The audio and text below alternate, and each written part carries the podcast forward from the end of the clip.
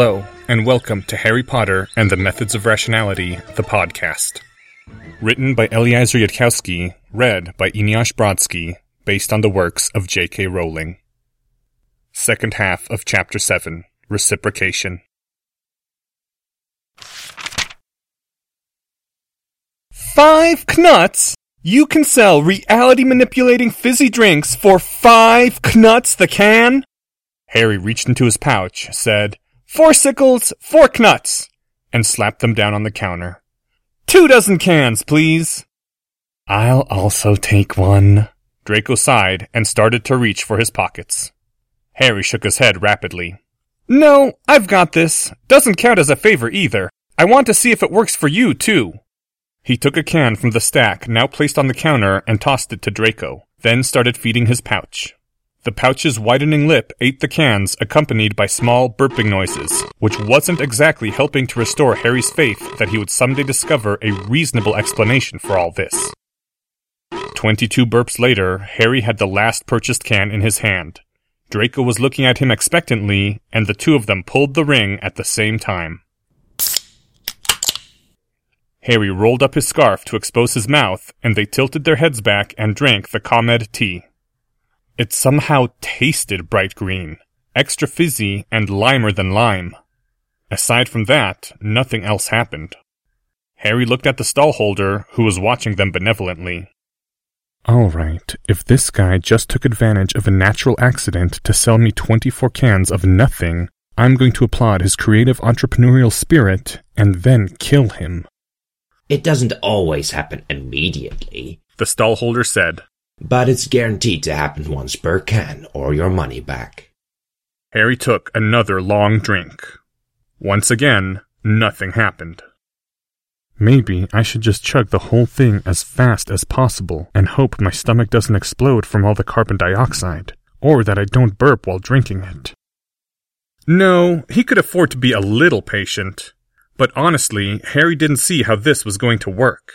You couldn't go up to someone and say, Now I'm going to surprise you. Or, And now I'm going to tell you the punchline of the joke and it'll be really funny. It ruined the shock value. In Harry's state of mental preparedness, Lucius Malfoy could have walked past in a ballerina outfit, and it wouldn't have made him do a proper spit take. Just what sort of wacky shenanigan was the universe supposed to cough up now? Anyway, let's sit down, Harry said. He prepared to swig another drink and started toward the distant seating area, which put him at the right angle to glance back and see the portion of the stall's newspaper stand that was devoted to a newspaper called The Quibbler, which was showing the following headline. Boy who lived gets Draco Malfoy pregnant. Gah! screamed Draco as bright green liquid sprayed all over him from Harry's direction. Draco turned to Harry with fire in his eyes and grabbed his own can. You son of a mudblood! Let's see how you like being spat upon! Draco took a deliberate swig from the can just as his own eyes caught sight of the headline.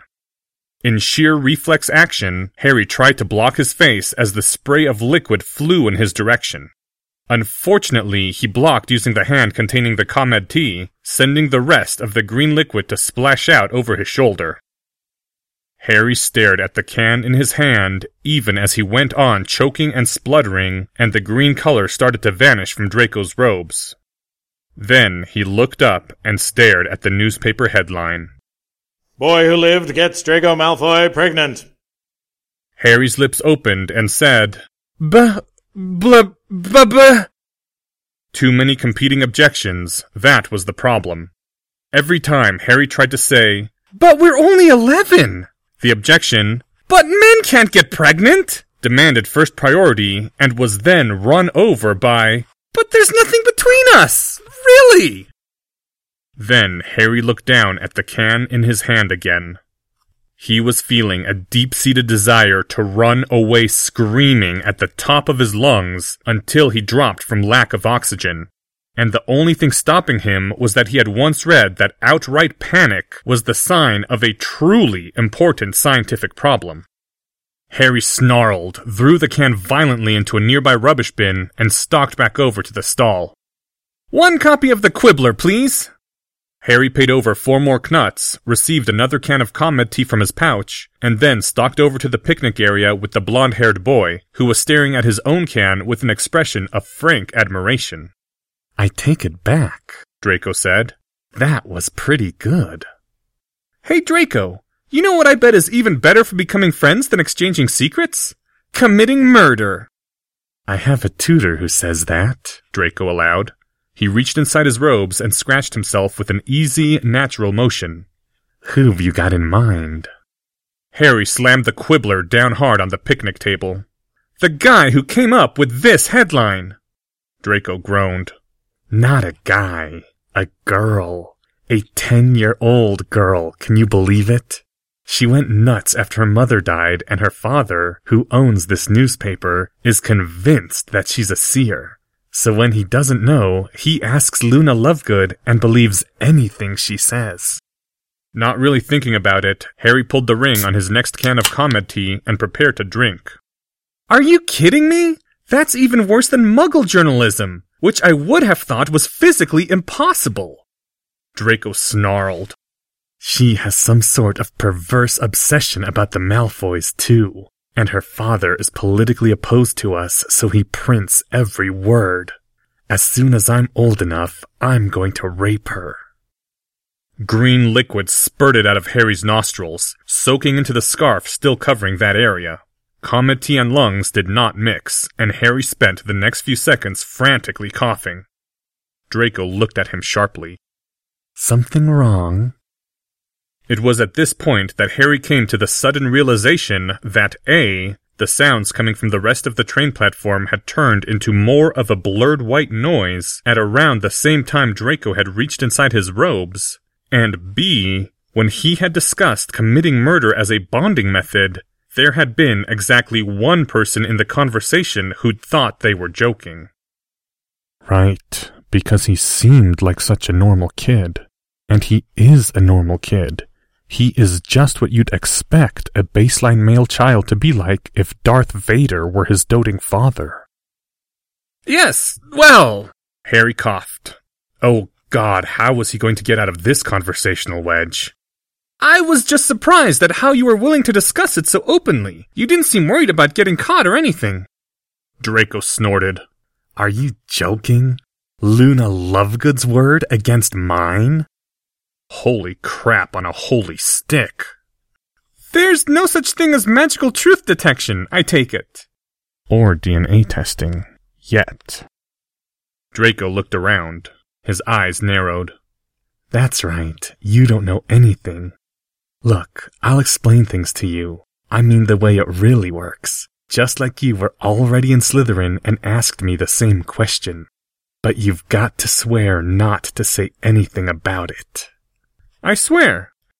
The courts use Veritaserum, but it's a joke, really. You get yourself obliviated before you testify, and then claim the other person was memory charmed with a fake memory. Of course, if you're just some normal person, the courts presume in favor of obliviation, not false memory charms. But the court has discretion, and if I'm involved, then it impinges on the honor of a noble house. So it goes to the Wizengamot, where father has the votes. After I'm found not guilty, the Lovegood family has to pay reparations for tarnishing my honor. And they know from the start that's how it'll go, so they'll just keep their mouths shut. A cold chill was coming over Harry, a chill that came with instructions to keep his voice and face normal. Note to self. Overthrow government of magical Britain at earliest convenience. Harry coughed again to clear his throat. Draco, please, please, please don't take this the wrong way. My word is my bond. But like you said, I could be in Slytherin, and I really want to ask for informational purposes. So what would happen, theoretically speaking, if I did testify that I'd heard you plan it? Then if I was anyone other than a Malfoy, I'd be in trouble. Draco answered smugly. Since I am a Malfoy, father has the votes. And afterward he'd crush you. Well, I guess not easily, since you are the boy who lived. but father is pretty good at that sort of thing. Draco frowned. Sides, you talked about murdering her. Why weren't you worried about me testifying after she turns up dead? How, oh how, did my day go this wrong? Harry's mouth was already moving faster than he could think. That's when I thought she was older. I don't know how it works here, but in Muggle Britain, the courts would get a lot more upset about someone killing a child. That makes sense, Draco said, still looking a bit suspicious. But anyway, it's always smarter if it doesn't go to the Aurors at all. If we're careful only to do things that healing charms can fix, we can just obliviate her afterwards and then do it all again next week. Then the blond haired boy giggled, a youthful, high pitched sound. Though just imagine her saying she'd been done by Draco Malfoy and the boy who lived. Not even Dumbledore would believe her. I'm going to tear apart your pathetic little magical remnant of the Dark Ages into pieces smaller than its constituent atoms. Actually, can we hold off on that? After I found out that the headline came from a girl a year younger than me, I had a different thought for my revenge. Huh? Do tell, Draco said, and started to take another swig of his Comed-Tea.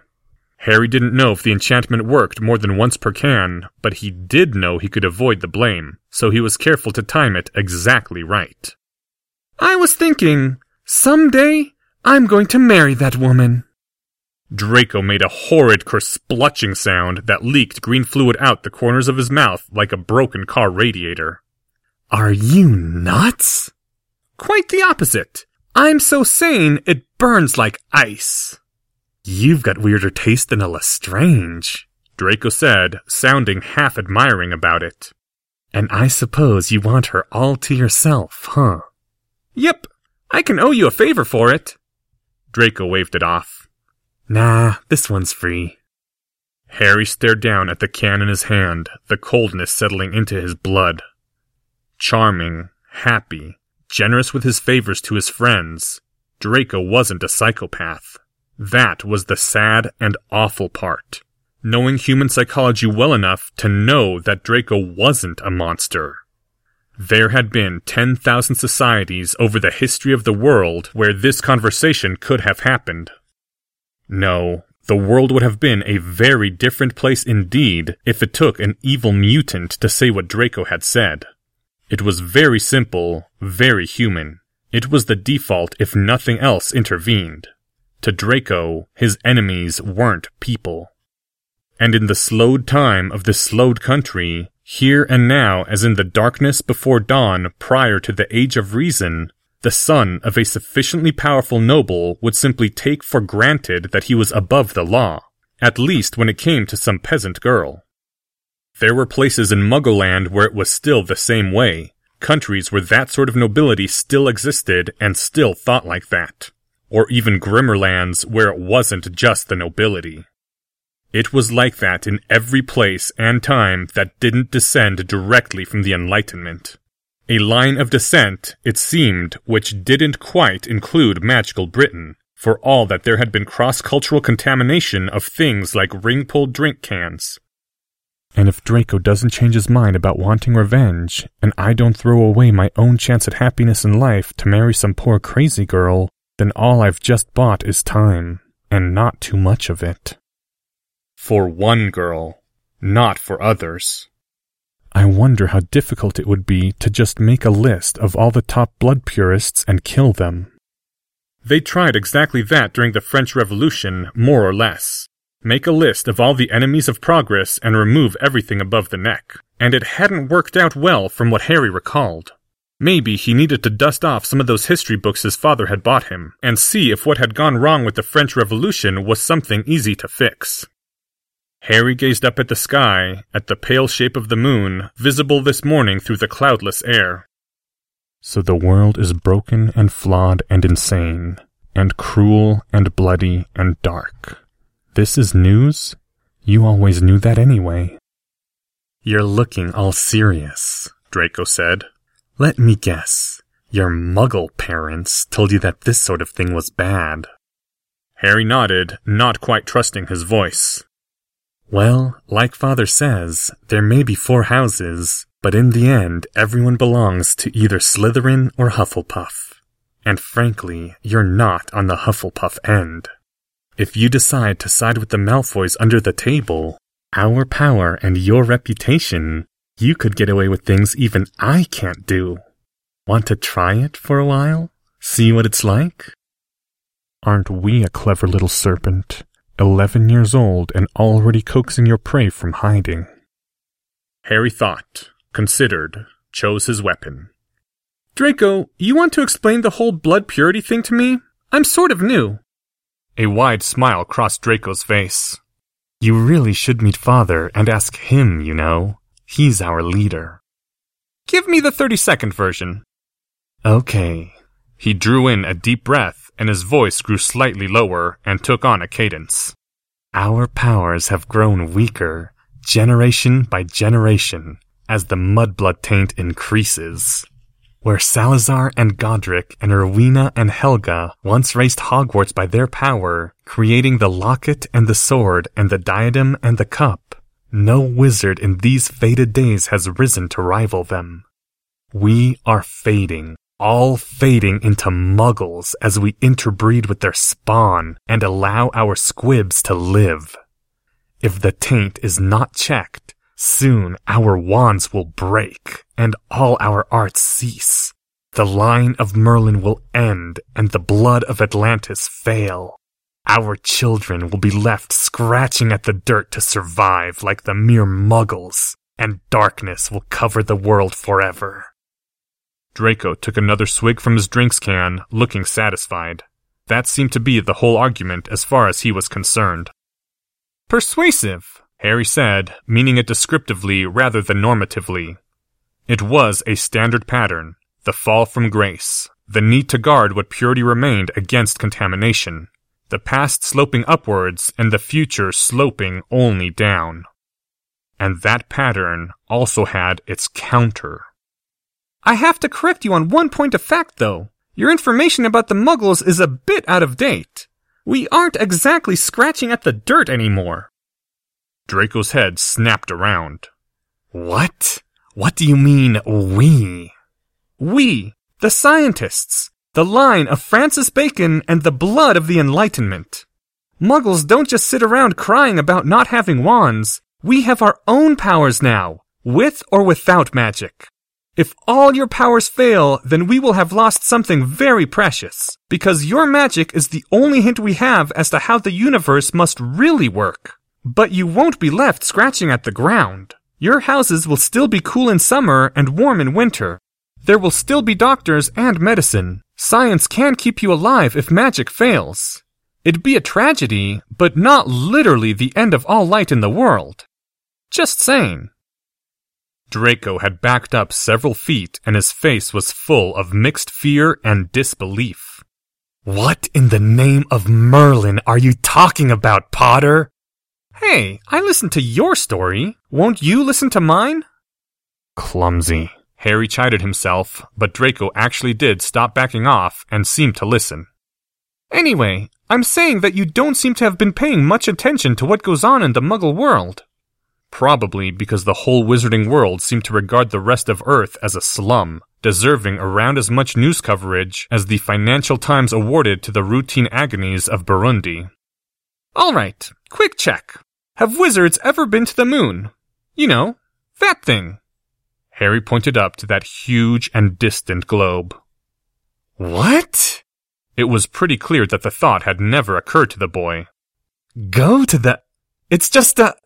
His finger pointed at the little pale thingy in the sky. You can't apparate to somewhere you've never been. And how would anyone get to the moon in the first place? Hold on. I'd like to show you a book I brought with me. I think I remember what box it's in and Harry stood up and kneeled down and yanked at the stairs to the cavern level of his trunk, then tore down the stairs and heaved a box off another box, coming perilously close to treating his books with disrespect, and snatched off the box cover and quickly but carefully pried out a stack of books. Harry had inherited the nigh magical Verres ability to remember where all his books were, even after seeing them just once, which was rather mysterious considering the lack of any genetic connection. And Harry raced back up the stairs and shoved the staircase back into the trunk with his heel and, panting, turned the pages of the book until he found the picture he wanted to show to Draco. The one with the white, dry, cratered land, and the suited people and the blue white globe hanging over it all. That picture. The picture, if only one picture in all the world were to survive. That, Harry said, his voice trembling because he couldn't quite keep the pride out, is what the Earth looks like from the moon. Draco slowly leaned over. There was a strange expression on his young face. If that's a real picture, why isn't it moving? Moving? Oh. Muggles can do moving pictures, but they need a bigger box to show it. They can't fit them onto single book pages yet. Draco's finger moved to one of the suits. What are those? His voice starting to waver. Those are human beings. They are wearing suits that cover their whole bodies to give them air because there is no air on the moon. That's impossible, Draco whispered. There was terror in his eyes and utter confusion. No muggle could ever do that. How? Harry took back the book, flipped the pages until he found what he saw. This is a rocket going up. The fire pushes it higher and higher until it gets to the moon. Flipped pages again. This is a rocket on the ground. That tiny speck next to it is a person. Draco gasped.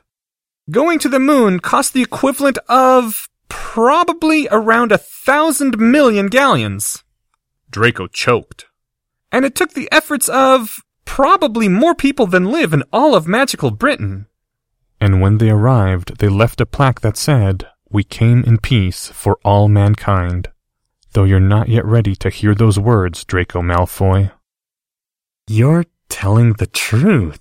You wouldn't fake a whole book just for this, and I can hear it in your voice. But, but, how? Without wands or magic? It's a long story, Draco. Science doesn't work by waving wands and chanting spells. It works by knowing how the universe works on such a deep level that you know exactly what to do in order to make the universe do what you want. If magic is like casting Imperio on someone to make them do what you want, then science is like knowing them so well that you can convince them it was their own idea all along. It's a lot more difficult than waving a wand, but it works when wands fail. Just like if the Imperius failed, you could still try persuading a person. And science builds from generation to generation.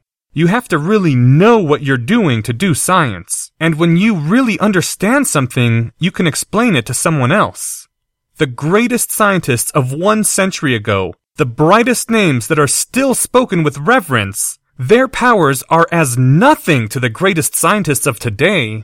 There is no equivalent in science of your lost arts that raised Hogwarts. In science, our powers wax by the year. And we are beginning to understand and unravel the secrets of life and inheritance. We'll be able to look at the very blood of which you spoke and see what makes you a wizard. And in one or two more generations, we'll be able to persuade that blood to make all of your children powerful wizards too. So you see, your problem isn't nearly as bad as it looks, because in a few more decades, science will be able to solve it for you. But if muggles have that kind of power, then what are we? No, Draco, that's not it. Don't you see? Science taps the power of human understanding to look at the world and figure out how it works. It can't fail without humanity itself failing. Your magic could turn off and you would hate that, but you would still be you. You would still be alive to regret it.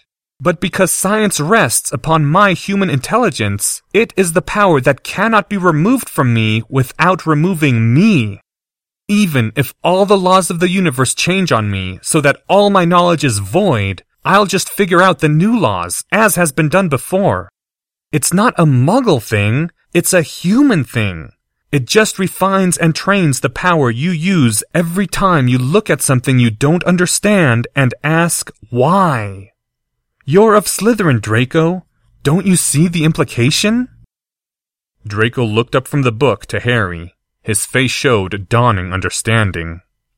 Wizards can learn to use this power. Very careful now. The bait is set, now the hook. If you can learn to think of yourself as a human instead of as a wizard, then you can train and refine your powers as a human. And if that instruction wasn't in every science curriculum, Draco didn't need to know it, did he? Draco's eyes were now thoughtful. You've already done this? To some extent, Harry allowed. My training isn't complete, not at 11. But my father also bought me tutors, you see. Sure, they'd been starving grad students, and it had only been because Harry slept on a 26 hour cycle, but leave that aside for now. Slowly, Draco nodded. You think you can master both arts, add the powers together, and. Draco stared at Harry. Make yourself lord of the two worlds. Harry gave an evil laugh. It just seemed to come naturally at that point. You have to realize, Draco, that the whole world you know, all of magical Britain, is just one square on a much larger game board. The game board that includes places like the moon and the stars in the night sky, which are lights just like the sun, only unimaginably far away. And things like galaxies that are vastly huger than the Earth and Sun. Things so large that only scientists can see them and you don't even know they exist. But I really am Ravenclaw, you know, not Slytherin. I don't want to rule the universe. I just think it could be more sensibly organized. There was awe on Draco's face. Why are you telling me this? Oh, there aren't many people who know how to do true science. Understanding something for the very first time, even if it confuses the hell out of you. Help would be helpful. Draco stared at Harry with his mouth open. But make no mistake, Draco, true science really isn't like magic. You can't just do it and walk away unchanged like learning how to say the words of a new spell. The power comes with a cost, a cost so high that most people refuse to pay it. Draco nodded at this as though, finally, he'd heard something he could understand. And that cost? Learning to admit you're wrong. Um, Draco said after the dramatic pause had stretched on for a while. You going to explain that? Trying to figure out how something works on that deep level the first 99 explanations you come up with are wrong. The hundredth is right. So you have to learn how to admit you're wrong over and over and over again. It doesn't sound like much, but it's so hard that most people can't do science. Always questioning yourself, always taking another look at things you've always taken for granted, like having a snitch in Quidditch. And every time you change your mind, you change yourself. But I'm getting way ahead of myself here. Way ahead of myself. I just want you to know I'm offering to share some of my knowledge, if you want. There's just one condition. Uh huh. You know, Father says that when someone says that to you, it is never a good sign. Ever. Harry nodded. Now, don't mistake me and think that I'm trying to drive a wedge between you and your father. It's not about that. It's just about me wanting to deal with someone my own age, rather than having this be between me and Lucius. I think your father would be okay with that too. He knows you have to grow up sometime. But your moves in our game have to be your own. That's my condition. That I'm dealing with you, Draco, not your father. I've got to go, Draco said. He stood up. I've got to go off and think about this. Take your time. The sounds of the train platform changed from blurs into murmurs as Draco wandered off. Harry slowly exhaled the air he'd been holding in without quite realizing it, and then looked at the watch on his wrist, a simple mechanical model that his father had bought him in hope it would work in Magic's presence. The second hand was still ticking, and if the minute hand was right, then it wasn't quite eleven just yet. He probably ought to get on the train soon and start looking for what's her face, but it seemed worth taking a few minutes first to do some breathing exercises and see if his blood warmed up again. But when Harry looked up from his watch, he saw two figures approaching, looking utterly ridiculous with their faces cloaked by winter scarves. Hello, Mr. Brond, said one of the masked figures. Can we interest you in joining the Order of Chaos? Aftermath. Not too long after that, when all the day's fuss had finally subsided, Draco was bent over a desk with quill in hand. He had a private room in the Slytherin dungeons with its own desk and its own fire. Sadly, not even he rated a connection to the Floo system, but at least Slytherin didn't buy into that utter nonsense about making everyone sleep in dorms. There weren't many private rooms, you had to be the very best within the house of the better sort, but that could be taken for granted with the House of Malfoy. Dear Father, Draco wrote, and then he stopped. Ink slowly dripped from his quill, staining the parchment near the words. Draco wasn't stupid. He was young, but his tutors had trained him well.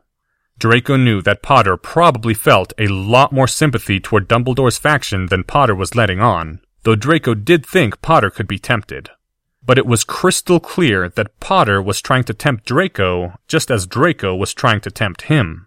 And it was also clear that Potter was brilliant, and a whole lot more than just slightly mad, and playing a vast game that Potter himself mostly didn't understand, improvised at top speed with the subtlety of a rampaging Nundu.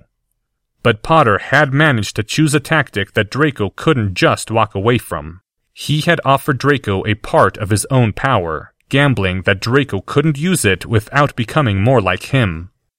His father had called this an advanced technique and had warned Draco that it often didn't work. Draco knew he hadn't understood everything that had happened, but Potter had offered him the chance to play, and right now it was his, and if he blurted the whole thing out, it would become father's.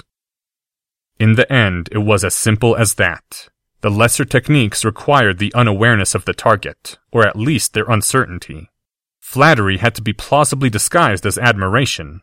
You should have been in Slytherin is an old classic, highly effective on a certain type of person who isn't expecting it. And if it works, you can repeat it. But when you find someone's ultimate lever, it doesn't matter if they know you know.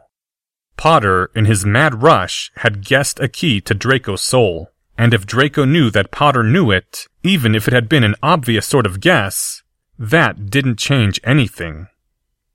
So now, for the first time in his life, he had real secrets to keep. He was playing his own game. There was an obscure pain to it, but he knew that father would be proud, and that made it all right. Leaving the ink drippings in place, there was a message there, and one that his father would understand, for they had played the game of subtleties more than once. Draco wrote out the one question that really had gnawed at him about the whole affair. The part that seemed he ought to understand, but he didn't. Not at all. Dear Father, Suppose I told you that I met a student at Hogwarts not already part of our circle of acquaintances, who called you a flawless instrument of death, and who said that I was your one weak point. What would you say about him? It didn't take long after that for the family owl to bring the reply. My beloved son, I would say that you had been so fortunate as to meet someone who enjoys the intimate confidence of our friend and valuable ally, Severus Snape. Draco stared at the letter for a while, and finally threw it into the fire. End chapter 7. Thank you to the following people Fred and George Weasley by Greg Krause. Mr. Durian by Bram Bakker. Quibbler Headlines by Phil Folio. Lucius Malfoy, voiced by Martek Tex. This chapter's original text, production notes, and attribution links, along with archives and much more, can be found at hpmorpodcast.com. If you would like to learn more about the art of rationality, please visit lesswrong.com, an online community of aspiring rationalists founded by Eliezer Yudkowsky. Some sound effects used are courtesy of the Free Sound Project. The music used is Catch That Goblin by Skaven. Thank you for listening, and come back next week for Chapter 8 Positive Bias.